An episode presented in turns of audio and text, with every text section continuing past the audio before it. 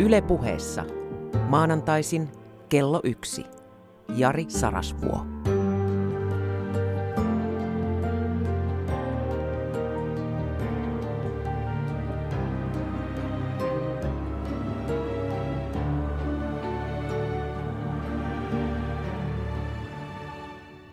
Kuule, ystävä. Haluan häiritä sun rauhaa.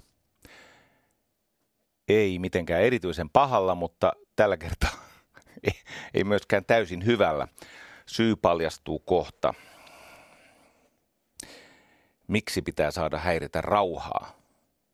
No kuten yleisesti tiedossa on ja täälläkin olen sulle monen kertaa toistanut tämän itsestäänselvyyden.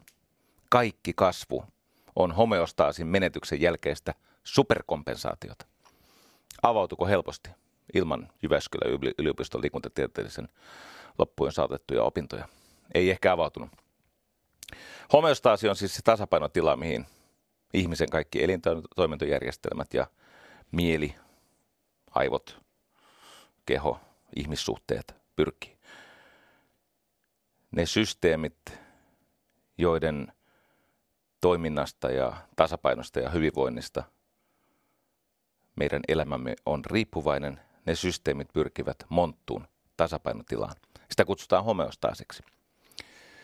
Nyt jos halutaan, että systeemi nousee seuraavalle tasolle, niin tätä homeostaasia pitää häiritä. Tänhän mä oon sanonut. Tarvitaan siis kriisin jälkeistä kasvua. Ja tämä homeostaasin häirinnän, eli tasapainon menetyksen, urheilussa vaikka treenaamisen, tai uuden oppimisen suhteen, niin tarvitaan hämmennystä. Jopa tämmöisiä latautuneita, jännitteisiä oikosulun partalla olevia tunteita. Puhutaan hienosti kognitiivisesta dissonanssista, tämmöisestä älyllisestä riitasoinnusta, joka on välttämätön hinta sille, että voi oppia.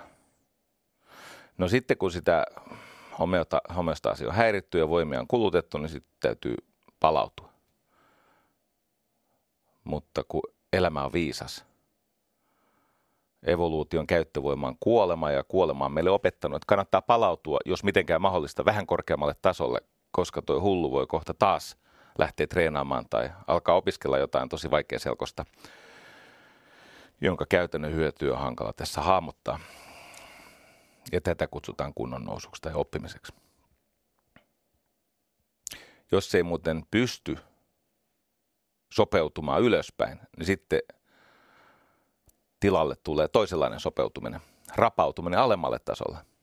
Kyllä se silläkin tavalla tapahtuu se sopeutuminen, että luopuu kapasiteetista. Sitä kutsutaan kataboliaksi. Joo. Siellä on tosi paljon kurjempaa, koska aina vaan arkisemmat asiat alkaa tuntua liian raskalta ja vaikealta. Mutta tänään on tarjolla aivan erityisen häiritsevä ajatus – ajatus, jota senkin jälkeen, kun mä oon itse sen itselleni jotenkin onnistunut selvittämään monista eri lähteistä, niin mä en pysy kiinni tässä ajatuksessa. Eli mä pullahdan ulos ymmärryksestä. Ikään kuin nyrjähdän siinä tilanteessa. Ja se ajatus kuuluu näin päinvastoin kuin kaikkialla väitetään, niin empatiaa ei tarvitse lisää. Empatiaa tarvitaan vähemmän. Jotta ihmiskunnan olisi parempi olla, jotta sun ja mun olisi parempi olla, niin meidän pitäisi suhtautua empatiaan kriittisemmin.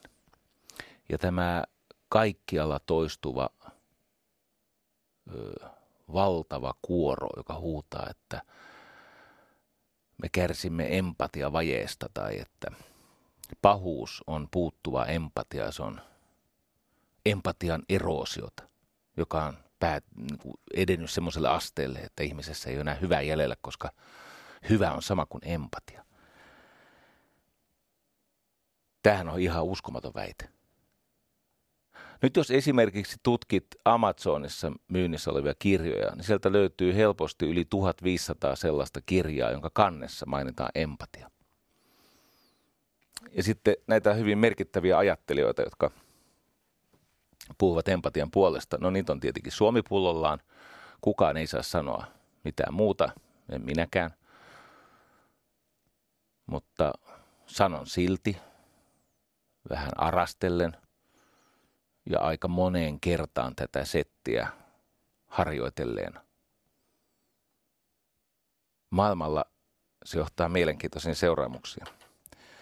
Ja miksi on siis näin? No näin on sen takia, että päinvastoin kun me varmana tietona pidämme, eli me olemme sitä mieltä, että se magneettinen pohjoisnapa on siellä, mihin kompassi osoittaa, ja kaikki muu puhe on höpinää, ja seuraavan kerran maapallon navat vaihtaa paikkaa, eli se magneettinen pohjoisnapa plumpsahtaa ilmeisesti sinne eteläpuolelle. Siihen on kai 10 000 vuotta. Tai jotain. Vai oliko se niin, että kerran kymmenessä tuhannessa vuodessa ne vaihtaa paikkaa? Ne nimittäin aina silloin tällöin kyllästyy siihen nykyiseen sijaintiinsa ja ne niin kuin päittäin lähtee muille maille. No niin. Ja näin on, tämä asia on arka. Se johtuu siitä, että meidän on hyvin vaikea hyväksyä edes teoreettisella tasolla sitä ajatusta, että empatia on pahasta, ei suinkaan hyvästä. Kokeillaan kuin käy. Nythän on semmoinen jännä hetki, että tässä kun mä olen ja mun transaktiivinen mieli kurottaa, ei ainoastaan tässä suorassa lähetyksessä tämän hetken kuulijoita, vaan myöskin niitä ihmisiä, jotka tulevassa menneisyydessä tätä kuuntelevat esimerkiksi Areenasta tai iTunesista. Niin kuin tiedät, niin aika ei ole.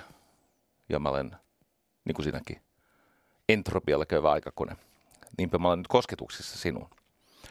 Ja kuulen tällä hetkellä, tässä ja nyt, yllättävän vähän näitä someluodikon varmistamisen poistamisesta kuuluvia ääniä. Tiedätkö, se ku, pannaan kovat piippuun.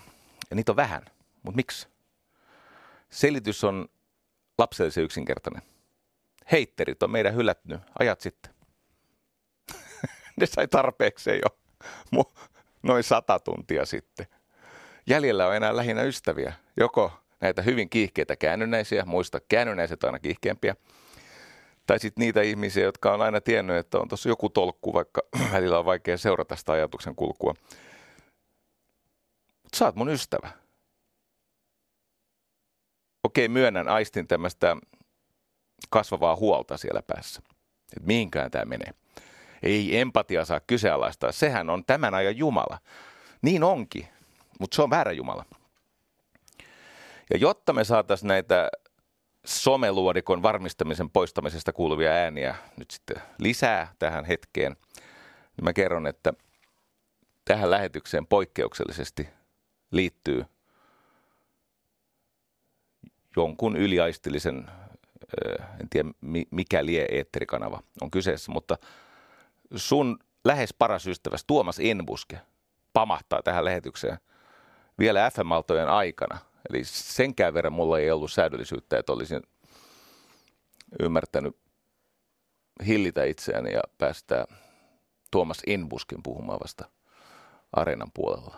Eli siellähän on ihmisiä, jotka en jutuisi mielenkään kuunnella tätä vapaa-ajalla mistään Yle Areenasta, mutta joutuvat nyt, kun itse laitoit sen Yle Puheen kanavan päälle ja saat töissä tai mitä teetkin kotona. Hmm. Tulee hauskaa. Hei. Mitä olisit valmis tekemään oman lapsesi tai jonkun sulle hyvin läheisen, vaikkapa sisaruksen lapsen eteen? Nykyistä enemmän, jos tilanne muuttuisi lapsen kannalta uhkaavaksi ja vaaralliseksi. Nykyistä enemmän, paljon enemmän, kaiken.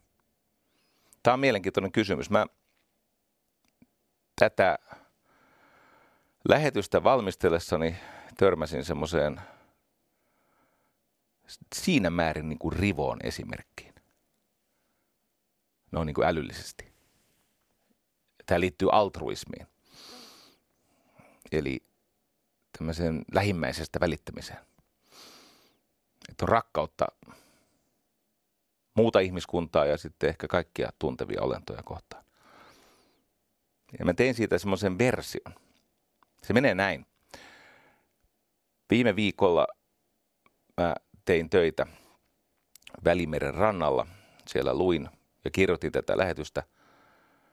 Ja havahduin siihen, että minähän olen rakastunut lapsiini, siis empaattisesti rakastunut. Tarkoittaa siis sitä, että en ainoastaan näin niin kuin myötätunto ja arvomaailmatasolla rakasta, vaan minulla on tämmöinen kenties jopa lievästi epäterve kiintymyssuhde lapsiini, siis olen rakastunut. Nehän on kaksi eri asiaa. No mistä mä sen tiedän? No kun näistä kahdesta nuoremmasta, mulla on siis lapsia kahdelta eri tuotantokaudelta. Nyt mä oon uudestaan yli 50 tilanteessa, missä toinen ei ole vielä päässyt kouluun, mutta on jo eskarissa ja toinen on just aloittanut koulutiensä. Ja voin vakuuttaa, että se on erilaista kuin silloin 30 Näin syvässä keskiössä oleva, hiipuva, kuolemapelkoinen alfa. Joo. Sydän oli haljata rakkaudesta, kun sieltä tuli niitä viestejä. Tytöt tanssi keskenään ja Vera on keksinyt giffit. Ja sitten se laittaa sinne. Hänhän niin kuin ei varsinaisesti osaa kirjoittaa, mutta sitten kumminkin osaa. Jossakin vaiheessa joku sika tulee kertoa, että toi ei mene oikein toi kirjoittaminen, mutta kyllä mä osaan siitä lukea. Sieltä puuttuu näitä konsonantteja ja pitkiä vokaaleja, mutta mitä väliä silloin? Välillä erikseen kuuluvat sanat on yhdessä. Hän muuten ei tule tekemään yhdessä virheitä elämässä. Mä voin sulle ilmoittaa nyt jo.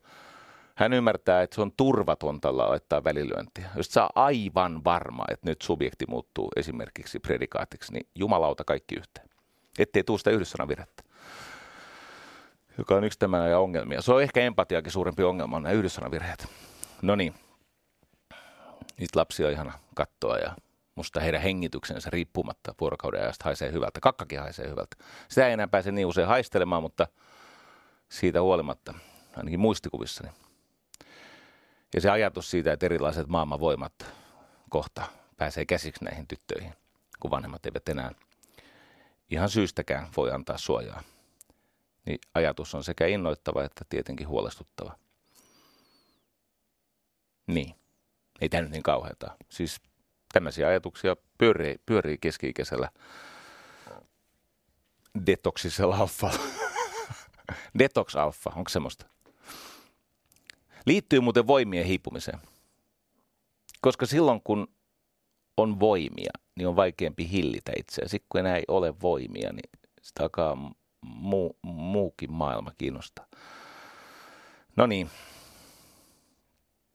Ajatuskoe, jotain kamalaa tapahtuisi esimerkiksi jollakin neljästä lapsesta niin havattaisiin munuaisvika. Ja sitten tulisi eteen se, että munuaiset, siis minun pitäisi luovuttaa toinen munuainen, niin antaisinko? No se on selvä asia. Se on, se on täysin selvä asia. Mutta jos kun niitä lapsia on neljä, niin entä jos niitä tarvittaisiin toinen tai kolmas tai jopa neljäs? Tai teoriassa jonkun ihmeellisen laskuopin mukaan neljälle lapselle tarvittaisiin kahdeksan munuaista – niin kyllä mä sen löytäisin. Ne puuttuvat munuaiset mä löytäisin jonkun toisen kehosta. Ja luovutus mieluiten vapaaehtoisen prosessin myötä. Mutta kyllä ne löytyisi. Mulla on resursseja ja mielikuvitusta. Ja sitten en mä niin hiipunut alfaa etteikö mulla sitten joskus olisi kykyä käyttää myöskin tahtoa. No ja. Aloin siis pohtia, että jos olisi semmoinen tilanne, että ne lapset sairastaisivat jotain ihan käsittämättömän harvinaista niin kuin sairautta, vaikkapa kivuliaiseen kuolemaan johtavaa lihasrappeumat sairautta, jonka ainoa hoito olisi hyvin kallis kokeellinen lääke ja kustannus 2,5 miljoonaa euroa vuodessa, ei kelakorvattavuutta. Niin joutuisiko tässä ihan siis kertakaikkisesti palaamaan vastentahtoisesti siihen totiseen rahantekoderbyyn, mistä me luulin pysyvästi päässeen irti, jotta lapset saisi elää? Niin totta kai. Ei mikään hinta tuntuisi liian kovalta. Mutta se on niin paljon, että sit jossakin vaiheessa turvatakseni tämän heidän tilanteensa, niin täytyisi myöskin sitä omaa tasetta keventää aika rajusti. Pitäisi esimerkiksi työtyä asumaan niin kuin yleensä suomalaiset asuu. Paljon paljon pienemmässä. Pienemmässä asunnossa ehkä kauempana keskustasta. Ja myydä kaikki ylimääräinen ja sitten tehdä työtä niin kuin suolakaivosten steroideilla terästetty Stahnov, jotta ne neljä lasta saisi elää. No ei tämä ole vaikea kysymys. Mutta se, mikä sen tekee vaikeaksi, ja vaikka tätä jatkaisi tätä vastenmielistä ajatuskoetta, tosi vastenmieliseksi. En tarvitse kerätä edes lukea. Mä oon kirjoittanut tänne jotain aivan hirveätä fantasiaa. No joo. Yhtä kaikki. Kuvitellaanpa tilannetta, että ei olisikaan kysymys mun lapsista, vaan lapsesta. Ihan samalla tavalla siis jonkun lapsesta tai vaikkapa orvosta, mutta silti siis ihmiskunnan lapsesta. Mitä sen eteen pitäisi tehdä? On aika helppo kuvitella tekevänsä uhra- uhrauksia oman lapsensa eteen. Toivottavasti eivät tule tässä mitassa ajankohtaiseksi tietenkään. Mutta entä jos se koskisi kaikkia hauraita, hädässä olevia olentoja? Ja muista, lähetyksen pointti on se, että empatia on pahasta. Nyt vähän raksuu siellä lukkoperissä. Kuulen. Mutta en mä tuhlaa sua aikaas. Senkään takia, että mä en ole ihan omivoimin tehnyt tätä lähetystä. Mä oon sanonut tehdä apua. Ootko kuullut semmoisesta hassusta hepusta? Hän on Princetonin poika. Hän on tämmöinen preferenssiutilitaristi, äärimmäisen altruismin äänitorvi. Peter Singer. Alun perin Australiasta. Peter Singer. Hän on nimittäin 40 vuotta sanonut aika jylisevällä äänellä, että sinun, minun, meidän kaikkien, jotka olemme täällä etuoikeutettuja, hyväosaisia, tämä ei enää ilahduta kaikkia kuulijoita. Meidän vastuu kehitysmaiden kärsivistä lapsista ei ole pienempi kuin jos meidän silmien edessä johonkin matalaa veteen hukkuva pieni lapsi. Eikö niin? Sä näkisit, kun hän käyttää tätä uh, drowning in shallow waters, siis uh, se on salamanopeasti kerrottu tämmöinen mielikuva. Jos sä näet, että tuossa rantavedessä on vaikkapa kahdeksankuinen tai puolitoistavuotias lapsia, se on kaatunut ja se ei pääse pystyyn tai jostakin syystä vaikkapa kahlannut niin syvälle, että jalat ei enää yletäkään pohjaa ja se on hukkumaisilla. Niin ensimmäinen kysymys on se, että tarvitsetko empatiaa? Eli täydellistä samaistumista tämän lapsen tunteisiin mennäksesi sinne pelastamaan. No et tietenkään tarvitse. Sähän menet sinne saman tien. Toinen, mutta kun sulla on ne kalliit kengät. Niin jos sittenkin joku muu ja oma vikansa. Ja missä se vanhemmat on? Ne ei ole tehnyt töitä. Kato, kun nämä kengät on kuitenkin aika kalliit. Eli hänellä on tämmöinen ajatus tällä Peter Singeriltä, Singeriltä joka on Princetonista nykyisin, vaikuttaa. Mikä se semmoinen muuten preferenssiutilitarismi on? No utilitarismi on hyveoppi, jossa etsitään hyötyä. Siis tehdään arvovalintoja sen saavutettava hyödyn perusteella. Ja preferenssiutilitarismi on tietenkin sitä, että erilaisilla hyödyillä on keskinäinen prioriteettijärjestys, eli mitä preferoidaan. Mikä on tärkeämpää? On sun hyöty, sun puolison hyöty, sun lasten hyöty, sun vaikkapa maan miesten ja naisten hyöty. Ja sitten on loput ihmiskunnasta. Ja tällä Zingerillä on siis, no, hänellä on ajatus siitä vastuusta, joka on poikkeuksellinen. Hän nimittäin on sitä mieltä, tätä liikettä kutsutaan efektiiviseksi altruismiksi. Siis altruismi on tämä kiva periaate, että on hyvä olla hyvä, jotta toisella olisi hyvin. Ja niin kuin kuulet, niin sehän on siis höyryä. On hyvä olla hyvä. No kun et ole hyvä, jotta toisilla olisi hyvin. No miten niistä tulee hyviä? Siis miten, niille, miten he voisivat voida paremmin, jos sä leikit hyvää? Tiedätkö nämä itsensä hyvikseksi ylentävät ihmiset, kun ne meso, messua tuolla Twitterissä? Miten se heidän raivonsa ja somesotien käyminen, miten se auttaa oikeasti köyhää tai pelokasta ihmistä? Ahdisteltua, vainottua. Ei tietenkään mitenkään. Päinvastoin nostattaa vaan niitä vihanlaineita. Mutta tämä Singer on sitä mieltä, että sen pitää olla efektiivistä altruismia. Eli sellaisia tekoja, joiden vaikutus ei jää epäselväksi. Esimerkiksi tämä. Älä koskaan elä yli puolella tuloistasi. Ensin teet töitä, sitten siitä työnantaja maksaa liittetiiliä, sitten siitä sun palkasta työnantaja pidättää ennakonpidätyksiä, joka on siis työnantajakulu, vasta jälkiverot on sun kulu. Mutta yhtä kaikki, niin verojen jälkeen sulle jää jotain, niin puolet siitä heikko sille. Puolet. Ja mieluiten vielä sinne, missä ne ihmiset on tuntemattomia. Tämä on muuten kova pala. Tiedätkö, kun on tämmöisiä esimerkiksi baseballin keräilykortteja. Siis baseball on semmoinen pallopeli, missä ei tapahdu mitään. Siis ei mitään. Pesäpallossa tapahtuu, baseballissa ei mitään. Sä menet sinne stadionille ja yrität tehdä siis hemoroidin maailmanennätykseksi. Kuka, tiedätkö, kun on näitä, kellä on suurin kurpitsa puutarhassa, niin sitten näillä on kellon suurin hemoroidi pakaroiden välissä. Sä vedät näitä hotdogeja, sä tuijotat ihan transsissa kentälle, missä nämä helvetin kalliit äijät seisoo. Ja vaihtaa hiljaa, kun ne on tylsää, ja ne pikkasen rupeaa kivistää lonkkia, niin ne vaihtaa vähän painoa. Mitään ei tapahdu. Mutta sitten niistä julkaistaan näitä keräilykortteja, joilla on iso arvo. Tiedätkö tämmöisen jutun? Kun niillä keräilykorteilla on tietenkin jälkimarkkina, jossa se arvo saattaa alkaa nousta, jos ne on harvinaisia keräilykortteja. Siellä on joku Babe Ruth, joka on baseball-historian surkein. Siis se on eniten palannut kotipesälle, tiesitkö? Three strikes and out.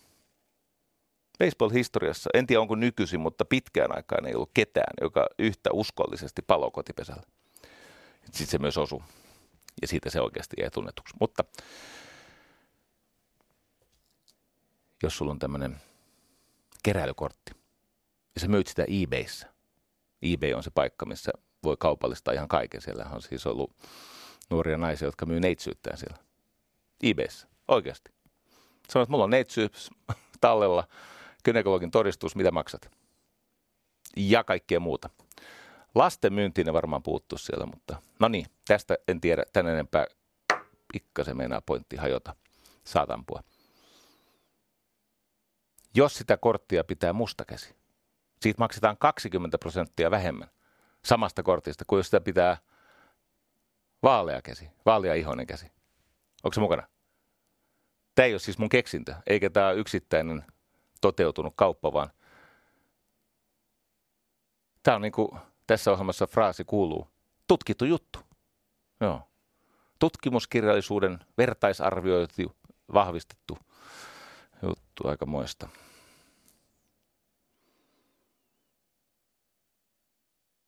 Peter Singer on sitä mieltä, että pitäisi elää itse paljon vaatimattomammin, mutta tehdä lujempaa töitä, jotta tulot nousisi, jotta olisi enemmän annettava pois. Mutta sitten hän on myöskin sitä mieltä, että et sä sitä koko verivolyymia tarvitse. Sä voisit välillä luovuttaa verta. Välillä tarkoittaa joka kymmenes päivä. No en mä sano, kuinka usein se sen sanoo, mutta todennäköisesti jos häneltä kysytään, niin mie- mieluiten kaiken aikaa. Mutta kaikki nämä munuaiset ja luuytimet ja nämä, niin kertoo vaan. Tuollahan on tämmöinen hahmo. Kaverin nimi on Tsel Kravinski. Sat, ei ole muuten ihme, että Peter Singer, niillä on varmaan joku suhe. En tiedä tästäkään mitään, mutta sen mä tiedän, että se on kehunut Tsel Kravinskia. Kravinski koolla ja päättyy yhyn. Syistä, jota en tunne tällä Tselka Ravinskilla, oli 45 miljoonan dollarin omaisuus. Hän antoi sen pois. Miksi? Joku tarvii enemmän. Sitten hän oli turhautunut, että hän ei saa enempää aikaiseksi, koska hän on, hän on siis briljantti kaveri, hän on, hän on tohtori, siis per, joku, joku pedagogiikan tohtori, ja sitten hänellä on myös John Milton, ei ole muuten voi olla sattuma, John Miltonin runo, runosta toinen tohtor, tohtoritutkinto. Miettikää, Paradise Lost ja sitten Education. Hyvä. Se miettii, että hetkinen, kun ei näillä liksuilla pysty kunnolla auttamaan, niin mitä mä teen? Sitten se rupesi irrottaa jäseniä. No ei ruvennut, mutta on totta, että perheensä raivokkaasta vastustuksesta huolimatta luovutti munuaisen. Että en mä nyt kahta tarvi. Mä elän niin terveesti. Sitten sit kysyttiin, että ymmärrätkö, miten riskejä tähän kuluu. No, hän teki tämmöisen matemaattisen analyysin, joka on ihan päin helvettiin, mutta lopputulos oli hyvä. Kuunnelkaa tätä. Hän otti selvää, että munuaisensa luovuttavan ihmisen riski kuolla siihen operaatioon yksi neljästä tuhannesta. No tästä hän päätteli, että jos hän ei luovuta munuaista, niin hän arvottaa oman elämänsä 4000 kertaa arvokkaammaksi kuin muukalaisen. Tällaista matemaattista yhtälöä ei pysty tekemään paitsi Tsel Kravinski. Pysyit se mukana? Mä en edes toista tätä. Mä tuon myöhemmin toistaa, jos hyvin käy sulle yhden yhtälön, mutta ei, ei se, että sun riski kuolla on yksi neljästuhannes osa. Siitä ei seuraa, että jos sä et luovuta, niin sun elämä on 4000 arvo, kertaa arvokkaan. Tai no itse asiassa seuraa. Hänen tapauksessa. Tämä oli hänen argumenttinsa. Peter Singer, niin 40 vuotta hän on jaksanut puhkua, niin hän on saanut aikaiseksi Tsel Kravinski. Ei mennyt hukkaan. Semmoinen hahmo kuin Larissa McFaruka Farkuhar. Siinä on vielä kuuvia. Mac Farkuhar. Sillä on semmoinen kirja. Larissalla on kirja. Strangers Drowning. Strangers Drowning, eli kun muukalaiset hukkuu. Tässä kirjassa hän kertoo tämmöisestä pariskunnasta. Sue ja Hector Bardeux. Bardeux. Badeau. Sue ja Hector Bardeux. He teki, kun on tämmöisiä ihmisiä, niin sanottuja lista-ihmisiä, nämä on lievästi sanottuja lista-ihmisiä, niin he teki jossakin rakastumisensa siinä kaikkein pimeimmässä vaiheessa ja teki tämmöisen päätöksen, että kaksi lasta tehdään itse. Normaalisti ihmiset saa lapsia, mutta he päätti tehdä. Ja sitten kaksi adoptoidaan. Mutta siitä adoptiosta, kun siihen makuun pääsi, niin siitä ei niin kuin, sit päästetty irti. ne ajattelivat, että no itse asiassa voitaisiin adoptoida vähän lisää. Eli eivät pysty lopettaa adoptointia koska he törmää jatkuvasti internetissä lapsiin, jotka tarvitsee heitä. No totta kai tarvitsee. Ja he tuntevat vaistomaista yhteenkuuluvuutta ja he ovat valmiita rakastamaan näitä lapsia. No sitten he ovat adoptoineet kaksi intialaista lasta ja useita mustia ja käytöshäiriöisiä ja vakavasti toimintarajoitteisia lapsia ja lopulta he rupesivat ottaa kotiin se kokonaisia sisarusparvia kerralla neljän lasta yhdellä kertaa – toisella kertaa kuusi. Ennen jokaista adoptiota niillä on kokous Jumalan kanssa. Sitä kutsutaan rukoiluksi. Ja Jumala kuolema nyökkäilee hyväksyvästi. Mikä minä olen sanomaan, mitä siellä oikeasti tapahtuu? Koska niitä lapsia on nyt sitten 22, mutta sen lisäksi he ovat ottaneet harjansa alle kahdeksanhenkisen pakolaisperheen Kosovosta. Nyt joku voisi kuvitella, että tämmöinen perheelämä on kaoottista. No se johtuu siitä, että sä et tunne yhtään lestadiolaista. Niillä on arki hallinnassa. Oletko koskaan nähnyt, kun tämmöinen kunnon, vaikka kymmenen lapsen lestadiolaisperhe käy kaupassa? Se on hienoa. Se tulee niitä käytäviä pitkin semmoisia, se on niin kuin Blitzkrieg olisi käynnistynyt yhtäkkiä. Tulee näitä aivan täyteen lastattuja. Tiedätkö paljon esimerkiksi, jos sulla on kymmenen lasta, jossa leikitään nyt, että kuusi on poikaa. Tiedät, tiedätkö paljon teini-ikäiset pojat juo punaista maitoa? Sitä muuten vähän menee. Joo. Mä satun tykkää siitä porukasta.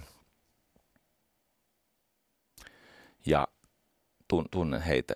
Ei niiden elämä, niin kuin ilmeisesti ei ole myöskään näiden Badön elämä kaoottista, koska niillä on listat. Niillä on tämmöinen keittiön ovessa tämmöinen ERPPI, toiminnanohjausjärjestelmä. Ja sitten tietenkin lapset pannaan töihin. Ei se ole mikään lasten hoitola, vaan lapset hoitaa toisiaan. Tässä Larissan kirjassa Strangers Drowning, niin siinä on, siinä on semmoinen Aaron, joka kykenee melko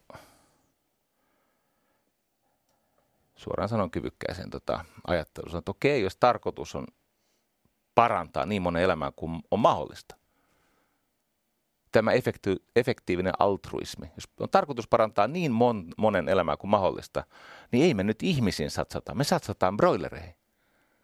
Kahdeksan miljardia vuodessa. Eikö niin? Teurastetaan. Ja sitä ennen ollut kurjaa. Niin en mä tiedä, mitä he tekee, siis käykö he niin kuin, haistamassa näitä broilereita sieltä, ostaako ne niitä elävinä, vai onko vaan, etteivät syö lihaa. Sitten on Julia. Se ei pysty syömään makeisia. Miksi? No kun syödessään makeista, niin sä ajattelee, että tässä hän syö sillä rahalla, millä hän syö makeisia, niin joku olisi saanut matolääkkeen. Joo. Se on semmoista altruismia. No tässä ei ole mitään vikaa mun mielestä. Tämä on ihmisen elämäntapa valinta. Mutta nyt tulee se käänne tarinaan. Että miksi empatia tarvitaan itse asiassa vähemmän eikä lisää. Kyllä näissäkin tarinoissa tämä McFarkuharin tapa suhtautua. Mä luin näitä tarinoita, no näitä on useissa eri lähteissä, mutta viimeksi mä luin tätä lähetystä varten Merette Mazzarellan vuonna 2017 ilmestyneestä kirjasta Elämän tarkoitus, kustantanut Tammi. Ja siellä on tämmöinen, äh, siis no ei se nyt varmaan yllätys sulle, että se on hyvin kirjoitettu, mutta se on myös hyvin, sen lisäksi kaupan päälle hyvin ajateltu. Älyttömän hieno luku myötätunnosta. Ja hän pohtii tätä myötätunnon erilaista olemusta. Ja nyt tarkka, tarkkana siellä ja täällä.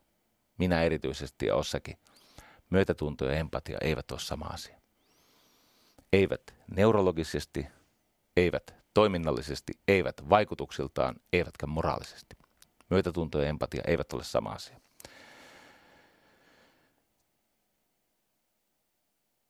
Mä luin tätä lähetystä varten kolmatta kertaa tämän psykologi Paul Bloomin kirjan Against Empathy, empatia vastaan, The Case for Rational Compassion, eli argumentti rationaalisen myötätunnon puolesta.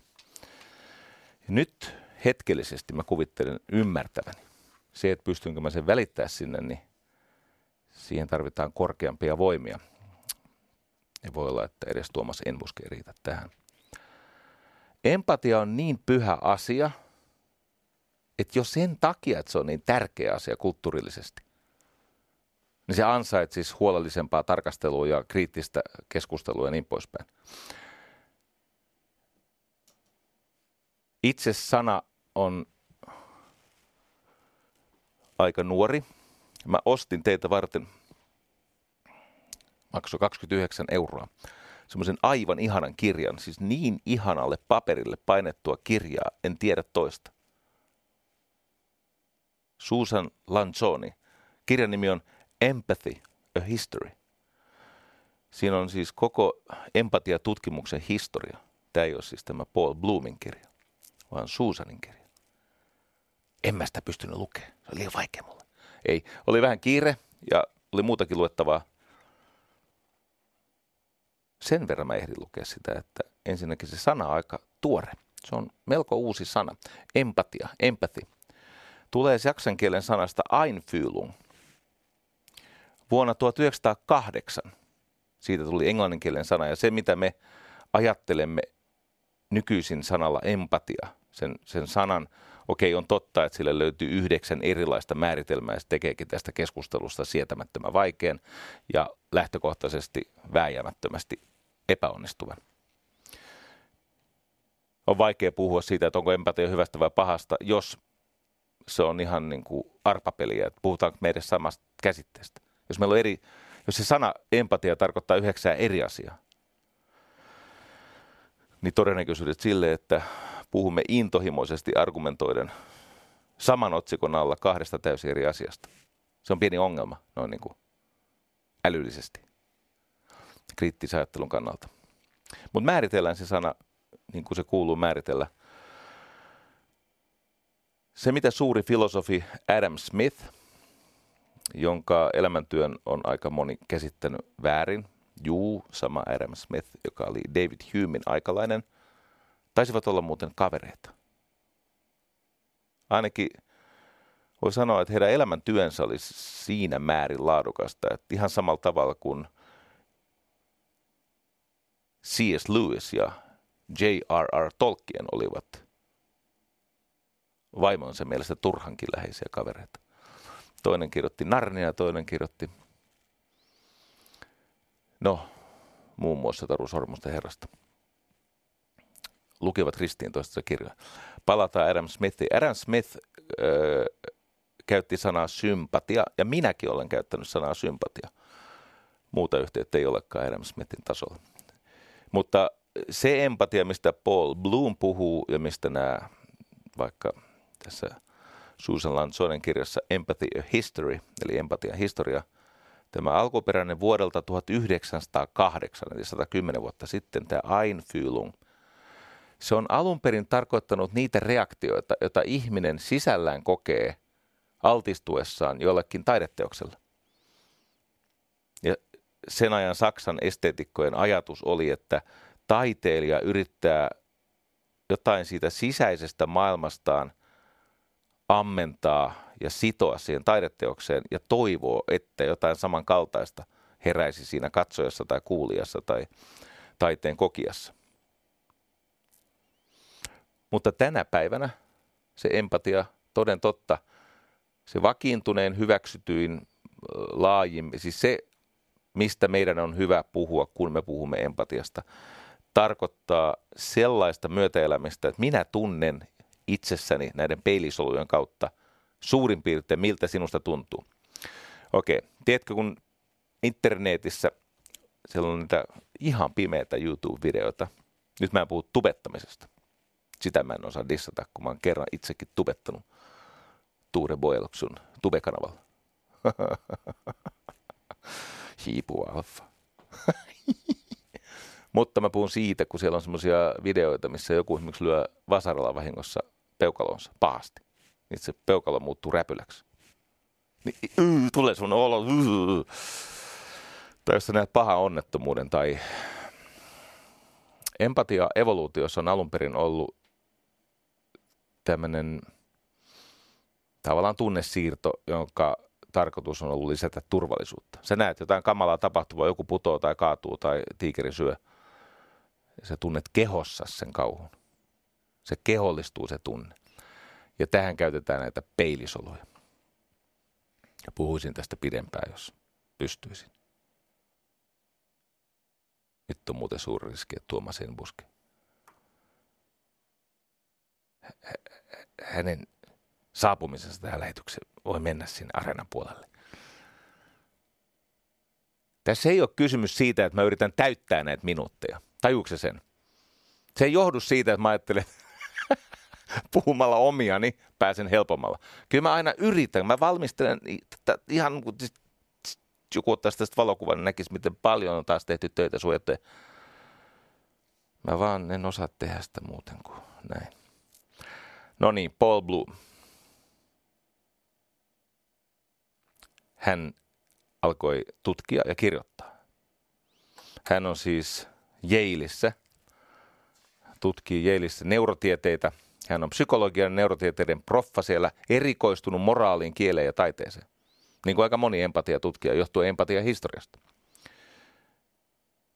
Koska empatia on liitetty juuri siihen, että, että aivot virittäytyvät samalle taajuudelle, samaan niin kuin synkkaan ja kokevat samoja asioita todistaessaan jotain. Eli se on tämmöistä hy- hyvin vahvaa niin kuin sympaattista resonanssia. Ennen käytettiin semmoista sanaa, nykyisin ei saa käyttää, en tiedä miksi. Mutta yhtä kaikki siinä tapahtuu tämmöinen niin kuin virittyminen samalle tunnekanavalle. Ja useimmiten se liittyy johonkin kielteiseen tai ö, turvallisuuden menetykseen ja tämmöiseen.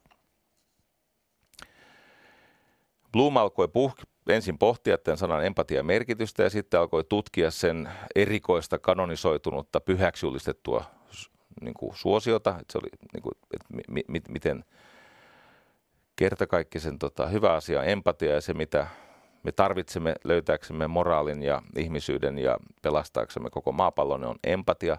Hän alkoi tutkia tätä, hän kirjoitti siis poliittisista ohjelmista New Yorkiin, tai se on New Yorker ensin, Boston Reviewhyn, The, Atlant- The Atlanticin, New York Timesiin. Ja erityisesti tämä The Atlanticin teksti oli ilmeisesti hänelle jotenkin erityisen läheinen. Ja hän ajatteli, että tässä on jotain arvokasta lukijalle. Hän ajatteli, että tämä oikeasti vie meitä kaikkia eteenpäin. Että tämä vähentää sitä empatian, tunnevaltaisuuden ylivoimaa ja raivaa tilaa, tilaa tälle myötätunnolle. Rationaalisille tekoihin perustuvalle, tyyneyttä lisäävälle myötätunnolle. Mutta kun juttu oli ilmestynyt, niin ensimmäinen, eh, kun hän avasi siis innoissaan, niin kuin meikäläiset raukataan avaan, hän avasi Twitteriä, siellä luki possibly the dumbest thing I've ever read. No nyt voi olla, että se ajatus on vieras tälle ihmiselle. Kuulostaa muuten jonkin verran meikäläisen Twitterin tämmöiseltä vasuritrollilta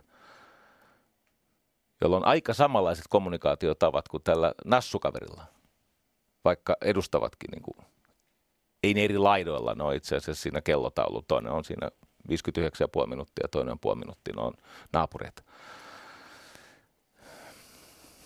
Siis kommunikaatiotyyliltä. Nyt mä en puhunut arvoista.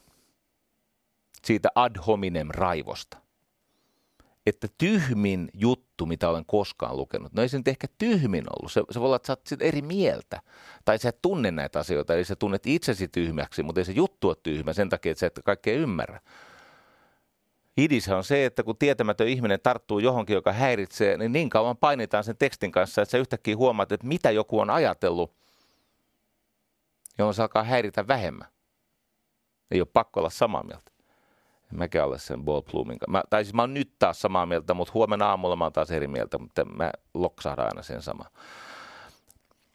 Tämä oli muuten Boston Review, mistä, missä se kaikkein pahin bashaus alkoi. Siellä oli tämmöinen sosiologi. Tu, tuskin oli trumpilainen sosiologi, taisi olla sitä toista jengiä. No ja sosiologi äh, käytti tämmöisiä sanoja, intellectual disgrace and moral monster. Eikö niin, äpe, niin kuin älyllinen häpeäpilkku ja moraalimörkö. No se on liian lempeä sana, siis moraalinen hirviö – No sitten rupesi tulee, kun hän tätä työtä teki, rupesi tulee aina vaan enemmän ja enemmän, että tämä on apologeetta psykopaateille ja tappaja-kapitalistien kaveri. Tekstin perusteella muuten inhoa niitä. Ja sitten nämä tieteentekijät, kun nykyisin on näitä tieteentekijöitä, jotka luulee, että kolumnointi on tiedettä niin nehän rupesi levittelemään ihan pokkana keksittyjä tietoja tämän kaverin lapsuudesta ja nykyisestä perheelämästä. Come on. Suomessa on muuten tätä samaa. Kun Jari Äänruut perustelusti sanoo jotain, niin kat, siis kattokaa niitä Jari Äänruutin. Hän on kuitenkin äh, aika kauan noita asioita tutkinut. Hän on aika lukenut ihminen ja julkaissut ihminen ja ei tarvi olla samaa mieltä. Siis hän on sitä mieltä, että hyvä elämään kuuluu vastuuelämästä ja niin poispäin, mutta no tietenkin se on hyvä, kun täällä yleisraadiossakin törmää näihin, jotka vihaa Jari Äänruuttia, se on, se on ihan paska. Se on ihan pihalla, se on ihan hirveät mielipiteet. Mä okei, okay, mikä? Anna yksi. Yksi. Jutellaan yhdestä sen pointista, joka on sietämättä. Arvatkaa löytyykö? Ei. Ei sen takia, etteikö sen pointit olisi kritisoitavia, vaan sen takia, että kun sä tuhlaat koko energian siihen raivoamiseen ja siihen ad hominem, tähän ihmisen häpäisyyn, niin juuri tämä tunnevaltainen, patokraattinen empatiaporno aiheuttaa tämän ilmiön, että sä lakkaat ajattelemasta. Siihen tämä Paul Bloomin kritiikki perustuu. Mä tätä tein, niin ajattelin, että mä en, en tästä ehkä selviä riittävästi, niin mä kauniisti tekstiviestillä pyysin virka-apua Tuomas Enbuskelta. Hän on paitsi mua älykkäämpi, niin hän on myös lukeneempi ja siis ei meillä kummallakaan minkäänlaista oppiarvoa, mutta se kannattaa tässä yhteydessä muistaa, että ei ole oppineita ilman itseoppineita. Se menee näin päin. Toki me itse oppineet hyödymme näistä edellisistä oppineista, kyllä me ollaan kovin kiitollisia siitä, mutta jostain syystä meikäläiset sitten, ei meillä mitään uskottavuutta, mutta täällä me kekkaloidaan. Hmm, mä oon täällä ja kuka milloinkin missäkin ja jonkin verran orkestroidaan tuota keskustelua. Miltä se nyt tuntuu? Kaksi tämmöistä. Ollaan me sentään ylioppilaita. Tuomaksella oli, mä siis lähestyin ja mä kysyin, että hei, joko off the record, eli taustakeskusteluna, tai sitten mä voin jopa referoida niitä. Se oli sykähdyttävää. Itse asiassa Suniloksessa, niin siitä riittää ammennettavaa muutamaankin lähetyksen, koska käsiteltiin tänä ajan ilmiöitä suht runsaasti. Hänellä oli semmoinen hyvin häiritsevä ajatus, että irrationaalisuuden määrä on vakio. Eli taustalla on tämä empatiakritiikin ydin, että kun se on niin tunnevaltaista, se on niin siellä aivojen niissä syvissä osissa, miksi sitä kutsutaan, se on tämä amygdala ja ACC. Paul Bloomilla on muuten hauska juttu, kun on nykyisin niitä ihmisiä, jotka haluaa lähes kaikissa tilanteissa, haluaa kuulla, että mihin, mihin aivojen osaan se liittyy, mi, mihin tumakkeeseen, mi, mi, mi, mikä aivojen niin kuin rakenne on. Niin se on vastaamaan, että niin, tämä sijaitsee flurbus murbus tumakkeessa. ja menee kuinka täydestä. Sitten on se, että se on totta, kun se on flurbus murbuksessa. Kuha vittuille. Tota, siellä empatian pohjalla on pelkopohjainen tunnereaktio, joka ajaa ihmistä rankkoihin ajatusvinoumiin. Että jos tärkeintä mun on tuntea sun tunteita, niin mä en enää näe maailmaa kauhean tarkasti. Ja mä menetän toimintakykyä ja analyysikykyä. Syntyy ensinnäkin tämmöinen valokeila-ilmiö, eli me keskitymme ainoastaan joihinkin ihmisiin ja hylkäämme sen valtavan enemmistö ihmisiä. Ja sitten me olemme täysin kiinni tämän hetken tilanteessa. Me emme näe mitään historiallisia jatkumia tai tämmöisiä jatkumoita. Me, me näemme tämän hetken, äärimmäisen lyhyt aikajänne, emmekä me hahmota, että mitä tästä tulee. Mihin tämä meitä vie? Eli meistä tulee tunnottomia asioiden pitkän tarkastelun tai pitkän aikavälin seuraamuksella. Eli on vaikea tehdä moraalisia valintoja, kun ei näe, näe mihin tämä johtaa.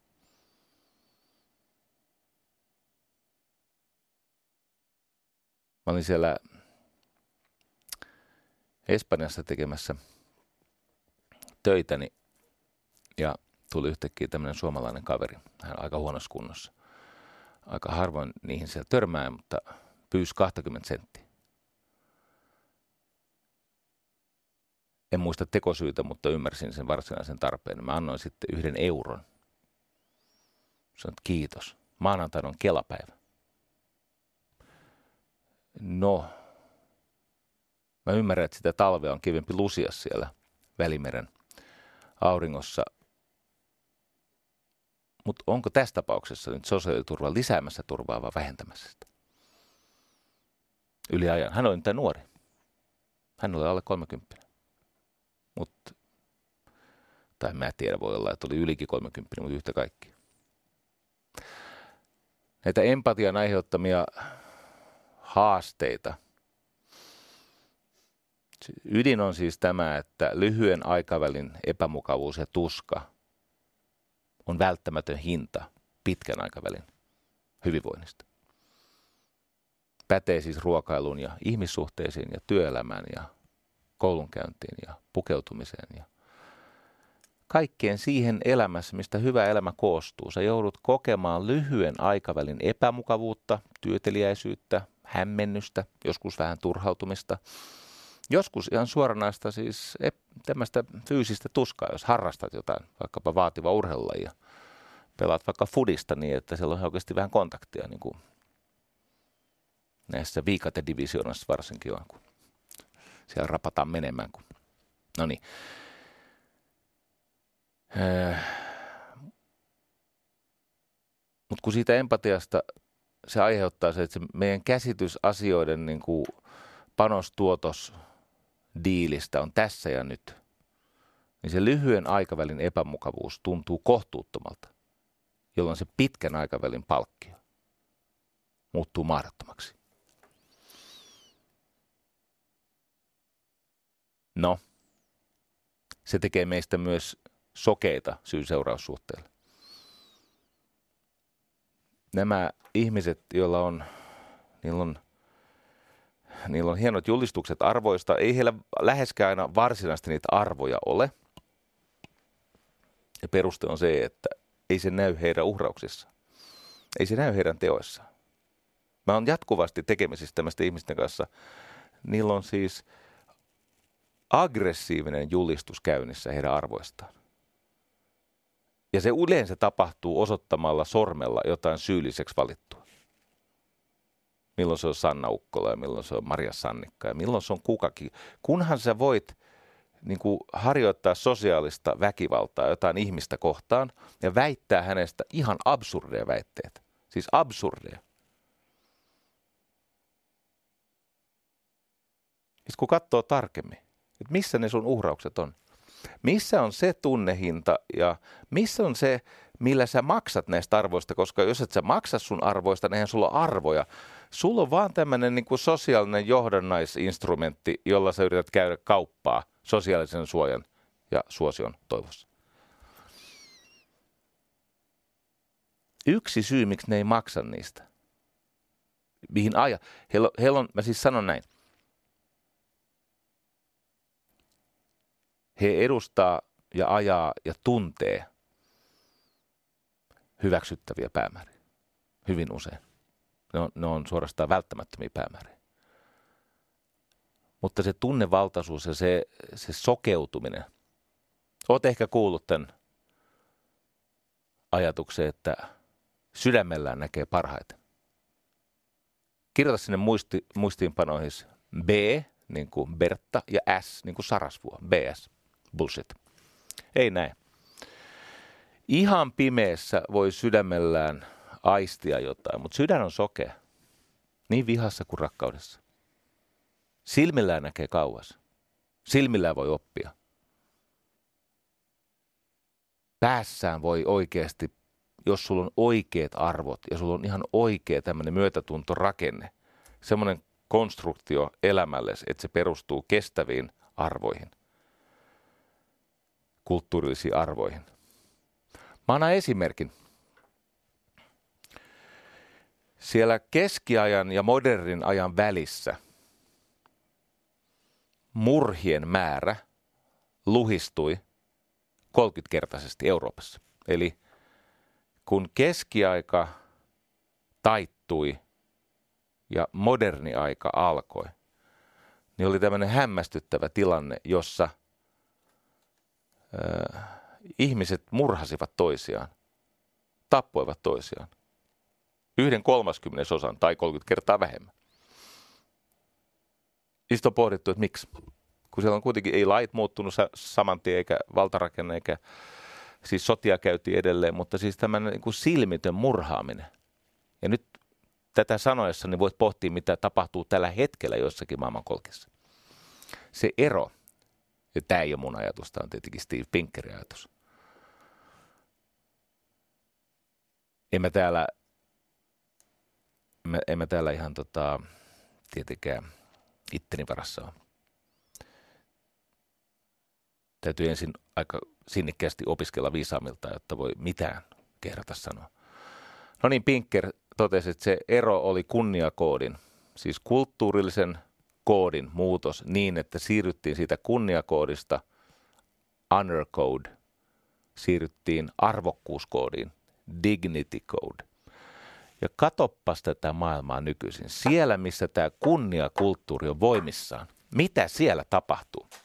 Siellä silvotaan pikkutyttöjen genitaaleja, koska kunnia. Siellä heitetään happoa, tyttäret, siellä murhataan siis omia lapsia, koska ei tottele isoveliä. Täälläkin muuten valmistellaan semmoisia rikoksia.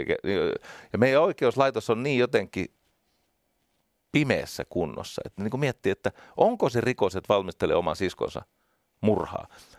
Hei, jos sulla on epäselvää jossakin käräjäoikeuden lautamiehenä tai tuomarina jotain niin kuin, joku lakiin liittyvä asia epäselvää tai oikeuskäytäntö, soita mulle, mä etsin sulle tukiopettaja. Mulla on resursseja siihen. Mä oon valmentanut niitä tuomareita Helsingin käräjäoikeudessa. Siellä on kuule ihan pätevää sakkia. Kaikki ei ole aina iskussa, kun siellä on se poliittisesti valittu arpajaiskomponentti, mutta yhtä kaikki. Kunniakulttuuri on huono asia. Se johtaa itsemurhiin, se johtaa yksinäisyyteen. Se kunniakulttuuri johtaa kaikkeen hirveeseen. Mutta tämä arvokkuuskulttuuri, miksi mä sanon tämän? Sen takia, että on olemassa keinoja hillitä tätä ihmisen irrationaalisuutta. Että sulla on tämmöisiä kulttuurillisia koodeja. Ja niiden yhteinen tarkoitus on ohittaa se tunnevaltaisuus tai, tai jos, no ei sitä nyt pysty ohittamaan, mutta sen, se, sen, se tunnevaltaisuus, sitä voi hillitä sen verran, että ihminen saa sekä sosiaalista tukea että henkilökohtaisen kypsymisen kautta mahdollisuuden toimia vähän järkevämmin. Ei, ei tämä Paul Bloom ole paha. Se lista näitä ihmisiä, kenen hänen ajattelunsa tukeutuu, paitsi että hän on itse kykenevä, niin, niin sehän on ihan valtava.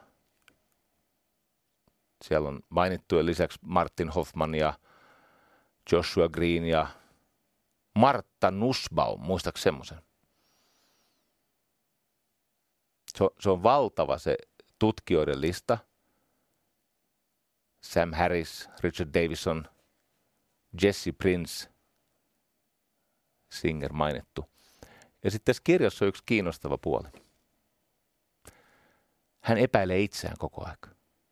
Siellä on yksi sellainen hieno kohta, missä hän luettelee ne todennäköiset ajatusvirheet ja todennäköiset niin kuin, tekstuaaliset väärinkäytökset, mihin hän on tätä kirjaa ehkä saattanut sortua. Se on siinä kyllä hattu nousi aika korkealle ja voi olla, että kiinnitän sen pysyvästi kattoon, kun oli aika hieno lukea, kun on tämmöinenkin ihminen, joka ei kuvittele itsestään mitään mahdottomia, vaan ottaa sen huomioon, että tässä voi olla väärässäkin. Areenan puolella siinä kävi nyt niin, että mä pääsen tähän Tuomas Enbusken löydökseen. Se on sen arvoinen. No niin. Tota, Tuomas siis lähetti mulle semmoisen tekstiviestin ensin, ennen kuin me alettiin keskustella livenä, että irrationaalisuuden määrä ihmisessä on vakio.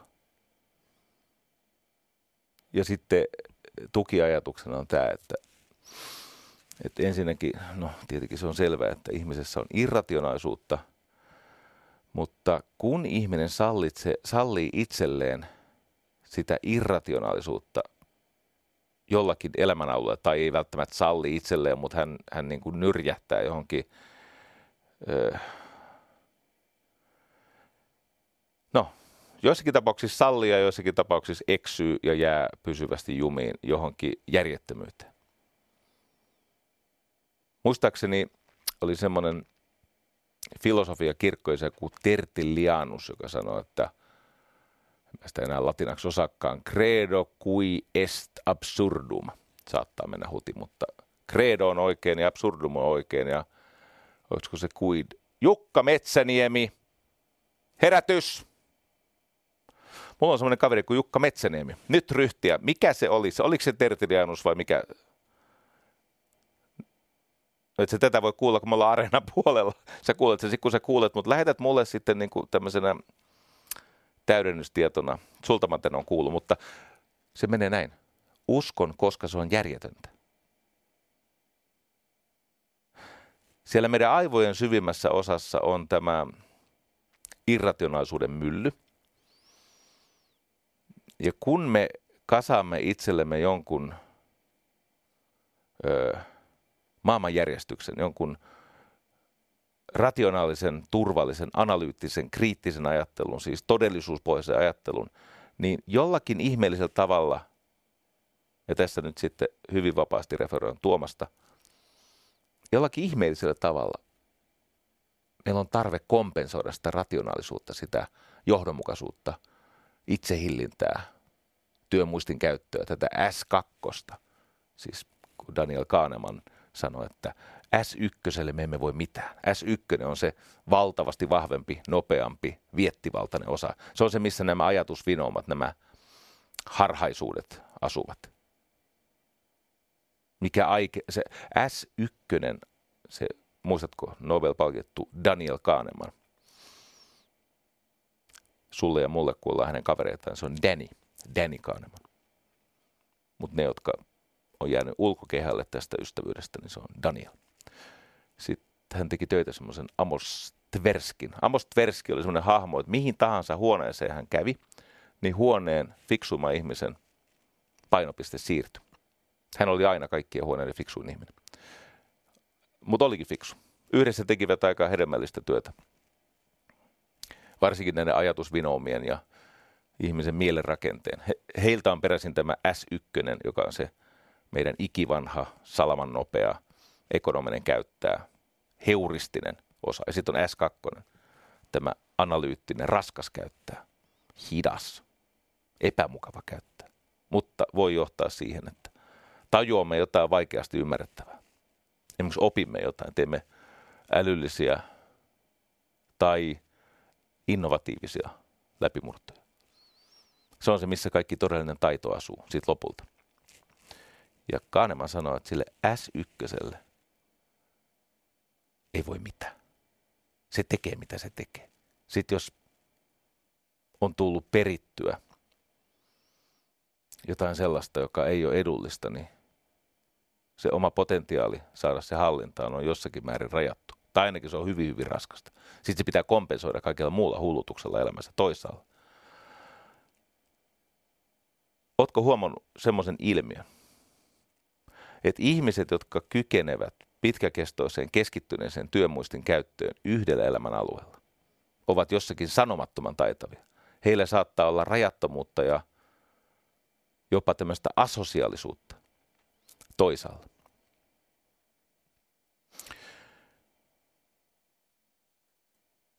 Juho Rahkonen, joka on taloustutkimuksen tutkimuspäällikkö, jonka kanssa sain lyhyen ajan tehdä töitä, liian lyhyen, mutta semmoista se joskus on, teki tämmöisen tota, tiedebarometrin 2013, jossa totesi, että nämä puolueet Suomessa, joiden kannattajat on tyypillisesti korkeakoulutetuimpia ja ne on, ne on eniten niin kuin tiedemyönteisiä, niillä on kaikkein eniten taikausko. Ja niistä tietenkin ykkönen on vihreät. Vihreällähän esimerkiksi tämmöiset vaihtoehtoishoidot, siis tämmöiset ei-todistetut uskomushoidot, nehän on vihreissä suosituimpia. Tai tämä täysin atavistinen taikauskonen suhde ilmaston saastuttamiseen vastustamalla ydinvoimaa. Kai sä nyt oikeasti tajuut, ystävä, mitä se tekee tälle ilma, siis ilmakehän hiilikuormalle. Että se on pitänyt ajaa se ydinvoima alas Saksassa. Et mi, mi, mikä määrä ruskohiiltä on täytynyt puskea tonne atmosfääriin. Koska on se ydinvoima ajettu alas. Se on tämmöinen uskonnollinen ajatus, että ydinvoima ei saa olla. Paljon siellä Japanissa kuoli tähän ydinvoimalla onnettomuuteen, kun oli tämä tsunami. Monta siellä kuoli. Siellä ydinvoima on onnettomuuteen. Huh. Kuulitko? Huh. Se ei ollut pyhä henki. Se oli huh. nolla. Siellä kyllä kuoli siihen evakuointi ihmisiä, siis kun väkisin rahattiin vanhuksia vastoin heidän tahtoaan pois kotoa, niin niihin kuoli kyllä, mutta Joo. Tuomas sanoi hauskasti, että hänellä on tämmöinen joku fiksaatio Saksasta, joka Saksa on siis monella tavalla maailman rationaalisin kansa. Niin miten on mahdollista, että siellä on siis ihan hulvattomasti homeopatia lääkäreitä? Se on muuten jännä yhdistelmä, siis sanakin, homeopatia lääkäri, sehän on yhdyssana, mutta on niissä jotain musta keskenään riitelevää. Siellä on, äh, siis apteekissa menet sinne, saanko steriloitua vettä. Se nyt mihin tautiin? Sä voit katsoa minkä tahansa taudin ja sitten sä saat sitä vettä. Se muistaa tosi sen veden. Se vesi muistaa sen jonkun taudin aiheuttajan ja se toimii vähän niin kuin joku tämmöinen energeettinen rokote. Akupunktiota on jonkin verran tieteellisesti pystytty vahvistaa ja vyöhyketerapiaa ja ties vaikka mitä, mutta tuo homeopatia vielä antaa odottaa. No se todennäköisesti vahvistuu samoihin aikoihin, kun huomataan, että astrologia on sittenkin totta. mutta kun sä oot rationaalinen, niin kuin Saksan kansa, niin sä tarvitset sitä irrationaalisuutta. Ja esimerkiksi se määrä seksuaalista holtittomuutta ja tämmöistä pimeätä aggressiota, mikä tulee näillä empaatikoilla, kun he sitä empaattista maailmaansa edistävät. Heillä on siis kannatettavia arvoja. Näillä misahgyyneillä, siis näillä ihmisvihailla, niillä ei ole kannatettavia arvoja. Kun ne vihaa ihmistä vaikka etnisen taustan takia. Tietenkin on kammottavaa se, että seksuaalirikosten määrä on yliedustettu vaikka irakilaisten keskuudessa. Se on kammottavaa. Mutta siitä ei mitenkään seuraa, ei, ei mitenkään, että pitäisi vainota sitä valtavaa enemmistöä heistä, jolla ei ole mitään tekemistä sen käytöksen kanssa. Tämä on tämmöinen matemaattinen, joo.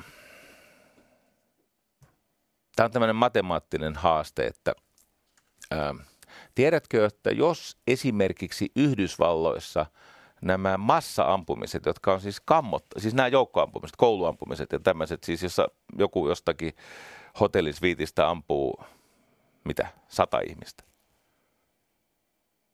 jotka ei ole siis terrorismia, koska ne tekee valkoinen ihminen.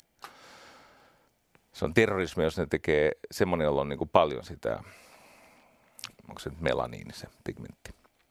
Se, se liittyy siis ihon pigmentti konsentraatioon, se terrorismin käsite.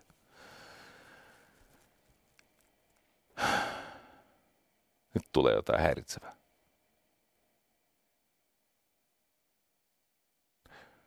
Jos nämä joukkoampumiset jonkun taikavoiman ansiosta, nämä järjettömät, traagiset massamurhat, Sandy Hook ja nämä, mitä näitä on, hirveitä juttuja.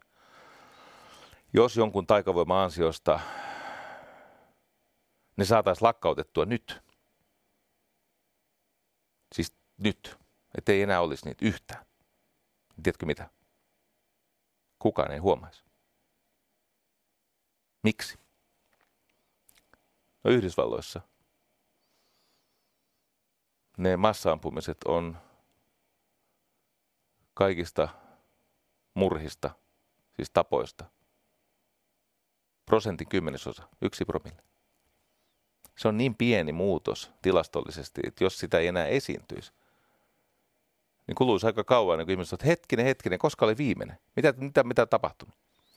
Mä koitan sanoa, että tietenkin se on hirveetä, mitä on tapahtunut. Mutta silti se on harvinaista. Se on niin harvinaista, että sen katoaminen ei ensin herättäisi mitään huomiota.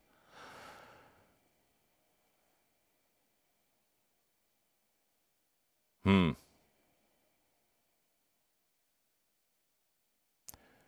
Palataan Paul Bloomiin. Tässä kirjassa on Against Empathy. Hän kuvaa kymmenin ja kymmenin tutkimuskirjallisuuden todisteen, miksi esimerkiksi empatia on huono lähtökohta kaikkien lähimmille ihmissuhteille. Ja erityisesti, miksi empatia, siis nämä tunnereaktiot, jotka tulee täydellisestä samaistumisesta, se mitä ennen kutsuttiin sympatiaksi.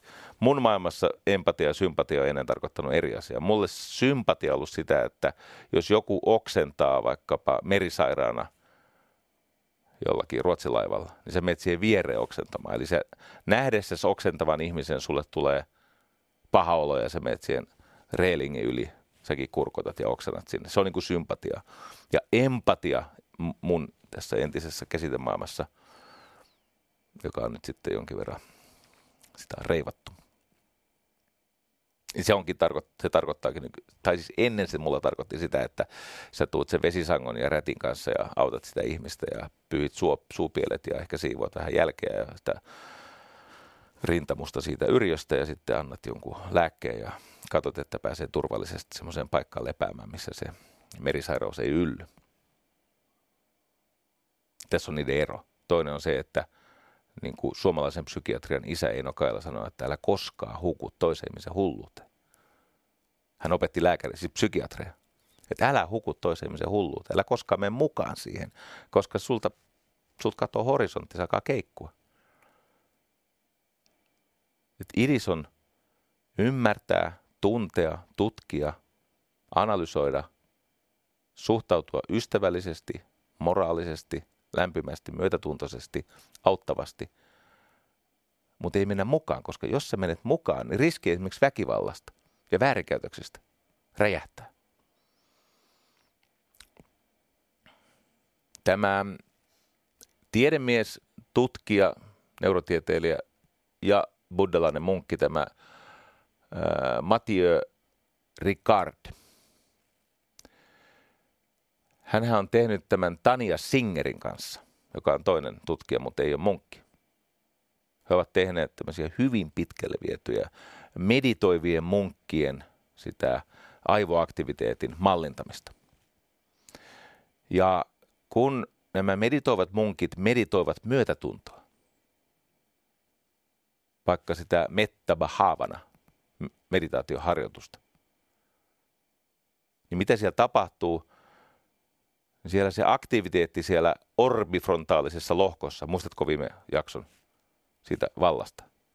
Silmämunien takana, orbifrontaalinen. Eli siellä, missä vaikeat, käsitteelliset ja ajatuksen koordinaation ja, ja itsehillinnän ja syvemmän sisäistyneen ymmärryksen prosessi tapahtuu. Missä muuten tapahtuu myöskin osa paitsi tästä korkean tason abstraktista ajattelusta, niin myös kehollisesta koordinaatiosta. Niillä on yhteys. Ei mennä siihen. Siellä, missä ihmisyys nousee korkeammalle tasolleen, sinne päästään myötätunnolla ja tekemisellä. Sitten vastaavasti, kun tämä Mathieu Ricard, pyydettiin, että okei, nyt mietiskele tätä. Sitten se siellä, se konehan pitää semmoista jyskyttävää ääntä, se on aika, jos on ah, tämmöinen suljetun paikan kammo, niin ei ole kiva. No, hän oli siellä jonkun ajan, pitkän ajan. Ja tulokset sensaatiomaisia. Hän tulee sieltä ulos ja hänet kysytään, miltä tuntuu. Hän sanoo, että hän on virkeä, hän kokee niin kuin valppautta, tyyneyttä, lämpöä, iloa, toimintakykyä. Hän on meditoinut myötätuntoa. Ensin itseä kohtaan, sen jälkeen läheisiä kohtaan sen jälkeen vieraita kohtaan, sitten vaikeita ihmisiä kohtaan, eli kusipäitä kohtaan. Hänellä ei ole tämmöistä sanaa käytössä enää, mutta sitä hän tarkoittaa. Ja sitten jopa kaikkia tuntevia olentoja kohtaan. Hän kokee, että hän on toimintakykyinen, valpas, tyyni, virkeä, iloinen. Sitten häntä pyydettiin, että voitko meditoida empatia. Eli voitko meditoida sellaista tunnetta, jossa menet säälin tai kanssavihan tai menet jonkun tällaisen ähm, menet, toist, niin menet niihin kärsimyksen tunteisiin sisään toisella. Joo, en mielelläni, mutta voin.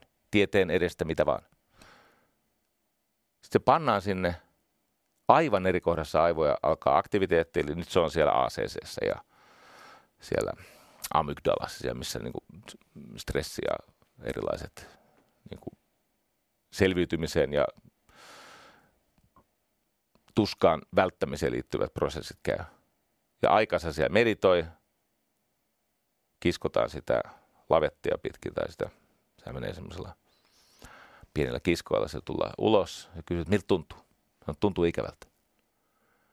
Ahdistaa, on sellainen niin kuin, vähän niin kuin halvaantunut tai toimintakyvytön olo, toimintahaluton olo. Ja, ja hänen täytyy kyllä tästä lähteä kohti jonnekin turvalliseen paikkaan vähän kasamaan niitä neuroneja vähän parempaan niin kuin kulmaan. Nyt tämä menee jankuttamiseksi, mutta koita kestää. Jos et kestä, niin olet ajat sitten häipynyt. Kun on tutkittu tämmöisen tunnevaltaisen toisen ihmisen tunteisiin hirttäytyvän, hukkuvan empatian, jossa ne omat arvot lakkaa olemasta oikeasti arvoja. Niistä tulee vaan tämmöisiä niin kuin sosiaalisia ammuksia. Kun on tutkittu tätä, mitä kaikkea se aiheuttaa, niin se aiheuttaa muun muassa sydämen kylmyyttä ja sokeutta niitä kohtaa, joita me emme empatisoi. Ja se mahdollistaa sen, että tuolla siis ihan niin kuin kunnon ammatissa toimivista ihmisistä, niin aivan mielettömiä kielikuvia jostain siis niin kuin ripulipaskassa rypevästä virtahevosta – jolla ei ole mitään, että ei kykene konstruoimaan yhtään yhteiskuntaan, yhteiskunnan toimintaan liittyvää ajatusta. Hän on kasvanut sivistyskodissa tämä Sanna Ukkola. Mä oon tehnyt hänen isänsä kanssa töitä, Jukka Ukkolan kanssa. Suomen Kuvalehdessä mä oon saanut selkääni hän äidiltään Tuulikki Ukkolalta. Haluaisin sanoa tässä jotain, mutta mulla on nykyisin tämä myötätunto ja arvot paljastuvat teoissa, niin sano Tuuli Ukkolasta. Mutta toimittajahan se oli. No niin. Se sokeuttaa. Lisää sosiaalista väkivaltaa. Aiheuttaa numerotaidottomuutta. Siis oikeasti semmoista äh, häkellyttävää numerotaidottomuutta. Kestätkö esimerkin, että mitä se on? Mä yritän. Mä yritän vetää, jos muistan tämän ulkoa, jos en muista, niin päättyy nolosti. Tota, kuvitellaan, että on olemassa tappava sairaus, johon on olemassa diagnoosimenetelmä, siis testi, joka toimii varmasti. Ja se tappava sairaus on sellainen, että – kun se testataan, niin jos sulla on se, niin se testi kertoo sen 100 prosentin varmuudella, että sulla juuri on se. Mutta siinä on yksi pikku ongelma. Siinä on 5 prosentin niin sanottu false positive mahdollisuus. Se tarkoittaa? Se tarkoittaa sitä, että 5 prosenttia niistä testeistä on vääriä positiivisia. Se tarkoittaa sitä, että niistä otetuista testeistä 95 prosenttia ei ole niitä vääriä positiivisia, jos se antaa positiivisen tuloksen, sitten se on menoa. No niin, se menet tämmöiseen testiin. Saat positiivisen. Kuinka huolissaan sun pitäisi olla? Pysyt se mukana. Tappava sairaus. Jos sulla on se, niin se testi paljastaa sen varmasti. Mutta 5 prosenttia niistä diagnoos- äh, testituloksista on niin sanottuja vääriä positiivisia sä saat positiivisen tuloksen. Sä et tiedä, onko se väärä positiivinen vai aito, aito positiivinen. No mikä sun todennäköisyys kuolla siihen? Onko se 95? No ei tietenkään ole. Saatat selvää. Paljon näitä tautitapauksia on, josta nämä luvut on laskettu. Se pohjaluku on 10 000 vuodessa. Sä lasket siitä tämän. Niin sulla on 98 prosentin mahdollisuus sille, että sulla oli väärä positiivinen. Ja vähän yli 2 prosenttia se menee niin, että se on 1020, 2 per 1020. Mutta mut ymmärrätkö se todennäköisesti, että sulla on sittenkin se, että sulla on se tauti, koska se pohjaluku on 10 000.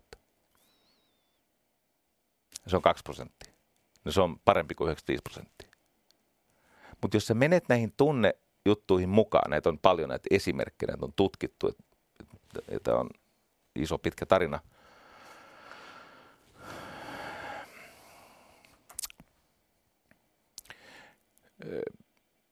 Moraalia ja vähän kaikkea muutakin hienosti tutkinut Jonathan Haidt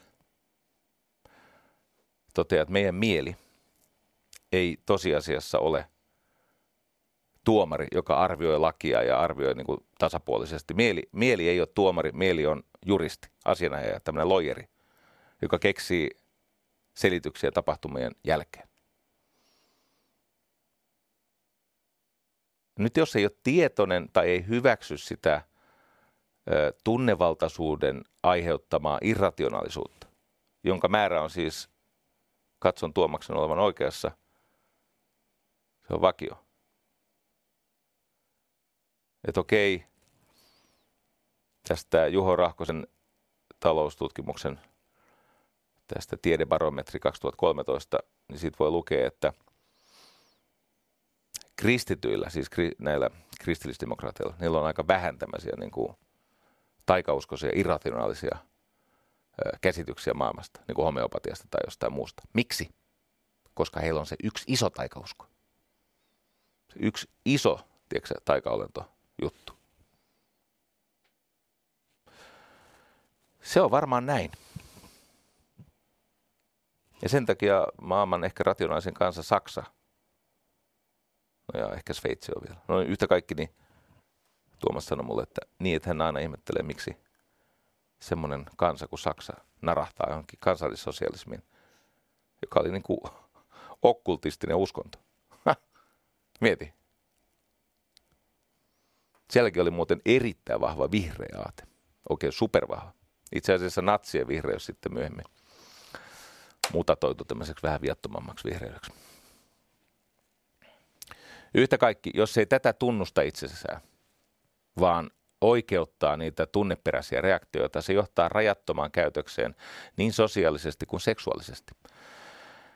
Ja mä oon aina miettinyt, minkä takia nämä ihmiset on seksuaalisesti niin hillittömiä no niillä on niin kova kontrolli toisaalla ja sitten ne kuitenkin kieltää sen syvyydessä mylläävän voiman, että sitten se, no se ilmenee miten se ilmenee.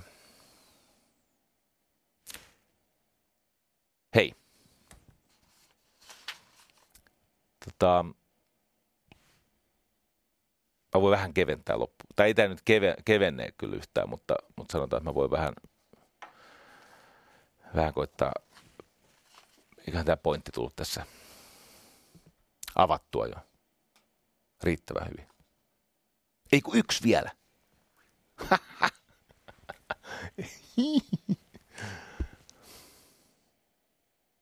Sä osaat englantia sen verran, että sä tiedät, että monet englanninkielen sanat loppuu suffiksiin, eli loppupäätteeseen ing. Niin kuin loving, tai thinking, tai doing, tai wanking, Eikö niin? No hyvä. Sitten on myös semmosia englanninkielen sanoja, jotka loppuu ing-päätteen sijaan vain päätteeseen ng. Niin kuin thong esimerkiksi. Joo. No kumpi on enemmän? Mietipäs paljon, kun sä, sä, osa, sä osaat siis englantia sen verran, että sä osaat miettiä näitä ing-päätteitä. Mä vitti kaikkia mieleni nousevia ing-päätteisiä sanoja, nousee verbejä. Mutta ei aina, niin kuin darling. Joo. Kumpi on enemmän? Ing-päätteisiä vai ng, g-päätteisiä? Tää sun pitää tietää. Miksi mä tämmöistä kyselen? Sen takia, että niin usein tämmöisissä tilanteissa, niin jos ihminen on saatu johonkin tunnekuohuun tai hänellä on, on tunneperäinen tapa hahmottaa maailmaa, niin tämmöinen, tämähän on ääriyksin, tämä on paljon paljon helpompi kuin tämä false positive esimerkki. Joo, no ehkä mun ei tarvitse tätä tänne enempää avata. Tämän kaiken sanottua, niin myönnän tietenkin sen tosiasian, että ää, tämä empatiakritiikki perustuu siihen oletukseen, että ihmisillä on vaan helposti siis, se sana empatia tarkoittaa eri ihmisille eri asiaa. Koska kun me kävimme tätä aineistoa muutoin läpi – sain jälleen Johanna Kukalta. Mä haluan muuten siterata Johanna Kukkaa hänen omilla sanoilla, koska tämä ei ole kenenkään muun sitaattikirjasta nyysitty. Tämmöinen, tiedätkö siis, tekosivistynyt ajatuksen rollaattori. Tämä on Johanan oma. Liittyy meidän aiheeseen. Sanoihin vangitut ajatukset tulee vapauttaa teoilla. Tämä on mun mielestä ratkaisu tähän juttuun.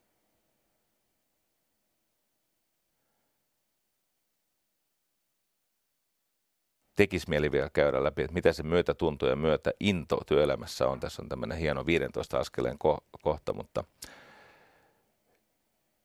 joku häpi mullakin on. Sitten kumminkin. Joo. Totean vaan, että myötätunnon lisäksi on myös myötäintoa. Myötätunto on usein sitä, että sä pääset sen toisen ihmisen kokemukseen varsinkin semmoisessa tilanteessa, että hänellä on syystä tai toisesta vähän jännää tai jokin asia lievästi ahdistaa tai stressaa tai jotain tämmöistä. Tai on jotain ihan murhettakin. Ja silloin myötä tunnon antajana, niin tärkeintä on se, että sä oot läsnä ja sä et suistu hänen siihen kuiluunsa, koska sieltä käsin sä et pysty auttamaan. Ja kun sä nöyrästi opettelet tuntemaan kollegasi, opettelet semmoisen kuuntelutavan, että esimerkiksi jos ei hän pyydä neuvoa, sä et koskaan anna sitä. Aika yksinkertaista. Semmoinen neuvo, jota ei ole pyydetty, niin sen antaminen on loukkaus. Tai toinen, kun hän kertoo jotain, niin tee tämmöinen ylimaallinen kärsivällisyysmeditaatioharjoitus. Että kato, kuinka kauan se jaksaa kertoa ennen kuin hän pyytää sua mukaan. Okei, jos se menee se lause yli kahden tunnin, niin sit saat tekemisissä mun tai jonkun vastaavan ihmisen kanssa ja sitten sä saat viitata esimerkiksi. Viittaaminen on hyvä tapa kysyä, että voinko käydä vessassa välillä tai mulla on diabetes, mun on pakko saada vähän jotain sokeria, ettei tässä käy nolosti. No mutta yhtä kaikki, odotat niin kauan, kunnes hän on, on se juttunsa sanonut, hän saattaa kysyä sulta jotain, sitten kokeile tämmöistä. Mitä jos et vastaisi heti? Kulma ihanne on yrittää vastata vasta viiden sekunnin kuluttua. Eli kun kysymys jossakin tapauksessa tulisi vaikka nyt,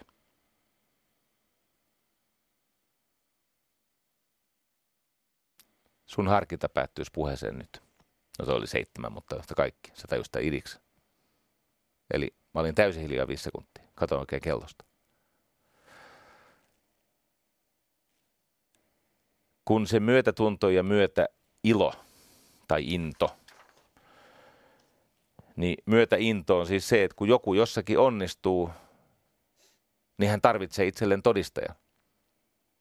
Ja se on usein se, mistä on enemmän puute kuin se, että saa lohtua tai tukea tai, tai äh, niin kuin voimaa jatkaa yrittämistä, kun ei heti onnistu.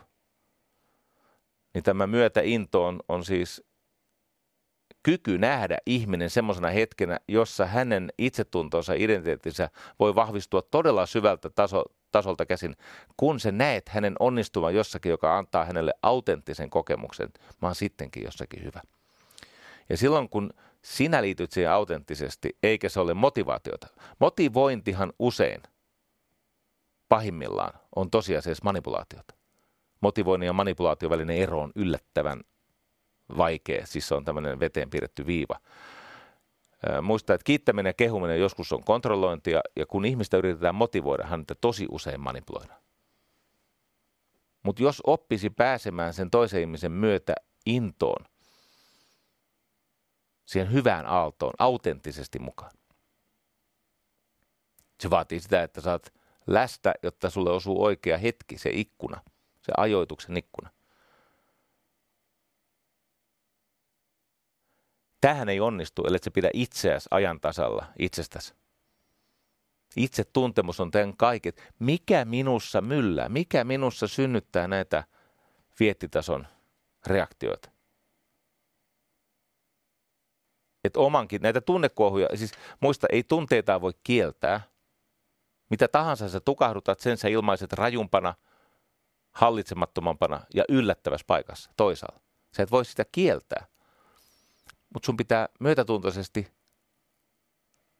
niin, tarkkailla sitä. Et arvottaa, ei se tarvitse niin torua tai käskeä, vaan katsot mitä se on ja opit siitä, tunnekuohun keskellä pysähdyt pohtimaan sitä omaa motiivia. Miksi mä toimin näin, mikä minussa puhuu nyt? Mistä pimeydestä tämä ponnistaa? Ja sitten tosi tärkeä, sekä myötätunnon että myötäinnon antamisessa, olet sä sitten antaja tai vastaanottaja. Jos sä oot antaja, niin uskalla Herran tähden toimia. Sun pitää olla toimintakykyä. Et mikä on se hetki, jossa sä tarjoat sitä olkapäätä tai kasvoillas liityt sen toisen ihmisen riemuun, kun se jossakin onnistuu. Ja näytät kaikki ne hampaat, myös ne, mitä sä vähän häpeät. Toivottavasti, no ja. Tähän muuten ei pysty, jos ei ymmärrä pysähtyä tarpeeksi monta kertaa päivässä. Ja se johtuu siitä, että yksi näistä, vaikka lupasinkin, että en enää hauku empatiaa, niin yksi näistä toisen ihmisen tunteisiin hukkumisista, niin yksi niistä vaikutuksista on se, että se on hyvin uuvuttava. Hän puhuu tämmöisestä myötätunto burnoutista tai empatia, empatia burnoutista. Hyvinvoivan on helpompi auttaa kuin pahoinvoiva. Jos sä taas oot sitä myötäintoa tai myötätuntoa vastaanottava ihminen, niin älä herra tähden torju sitä. Voikuta yleistä. Joku yrittää auttaa, se torjut. Ota se vastaan. Ei ketään voi auttaa ilman, että joku toinen haluaa ottaa se vastaan. Luota siihen hyvää. ei se, joka tarjoaa apua, ei se läheskään aina. Ei silloin välttämättä mitään taka-ajatuksia. Hyvin usein, kun sä oot ihmisten kesken, ne vaan haluaa olla hyviä ihmisiä. Ihmisessä on pimeyttä, mutta on siinä myöskin aika paljon valoa. Mehän ollaan tämmöinen enkeli ja elukan kummallinen näpärlapsi. Ja vielä kaksi asiaa vastaanottajana, sitten mä lasken itseni ja sinut lepoon tästä hetkestä. Hei, älä pelkää heikon leimaa. Älä pelkää sitä leimaa, joka tulee siitä, että sä saat apua. Koska ei siitä mitään leimaa tulekaan. Se on ihmeellinen juttu. Ensinnäkin antaja tuntee tyypillisesti itsensä tärkeämmäksi ja täyttymyksellisemmäksi saadassaan antaa kuin se vastaanottaja. Se on hyvin tyypillistä, että antajan tämä ikään kuin tunnepalkkio on korkeampi. Elämässä on luonnollista pelätä haavoittuvaisia tunteita, mutta nämä varsinaiset palkkiot elämästä jaetaan niille, jotka uskallautuu haavoittuvaiseksi. Se on myötätunnon se ydin idis, että sä, sä et mene siihen niin kuin, suuri osa siitä empatiaan liittyvistä tunteilla ajattelusta on juuri sitä, että sä kieltäydyt haavoittuvaisuudesta. Sä kieltäydyt mysteeristä, sä kieltäydyt hämmennyksestä, kieltäydyt. Eli siellä on jo semmoinen täys kohina päällä. Ja viimeinen. Kun joku auttaa ja antaa, on se sitten myötätuntoa tai intoa. Hän ei ole sua parempi. Se ei johda uusiin arvoasetelmiin, hierarkioihin itse asiassa se purkaa niitä. Se juuri johtaa siihen, että ihmisistä tuleekin semmoisia, että ne ei käy kauppaa toinen toistensa tunnereaktioilla, vaan että tunteet väistyy siitä välistä ja ihmiset pääsee oikeasti kohtaamaan niin sanotusti sielutasolla. Ai meni saarnaksi. Ootas kevättä sit ollaan vakavasti. Saarnaan suistuneena. Saat mun kaveri ja mä yritän ansaita sen jatkossakin. Kiitos sulle siitä. Ensi viikkoon. Yle puheessa Jari Sarasvuo.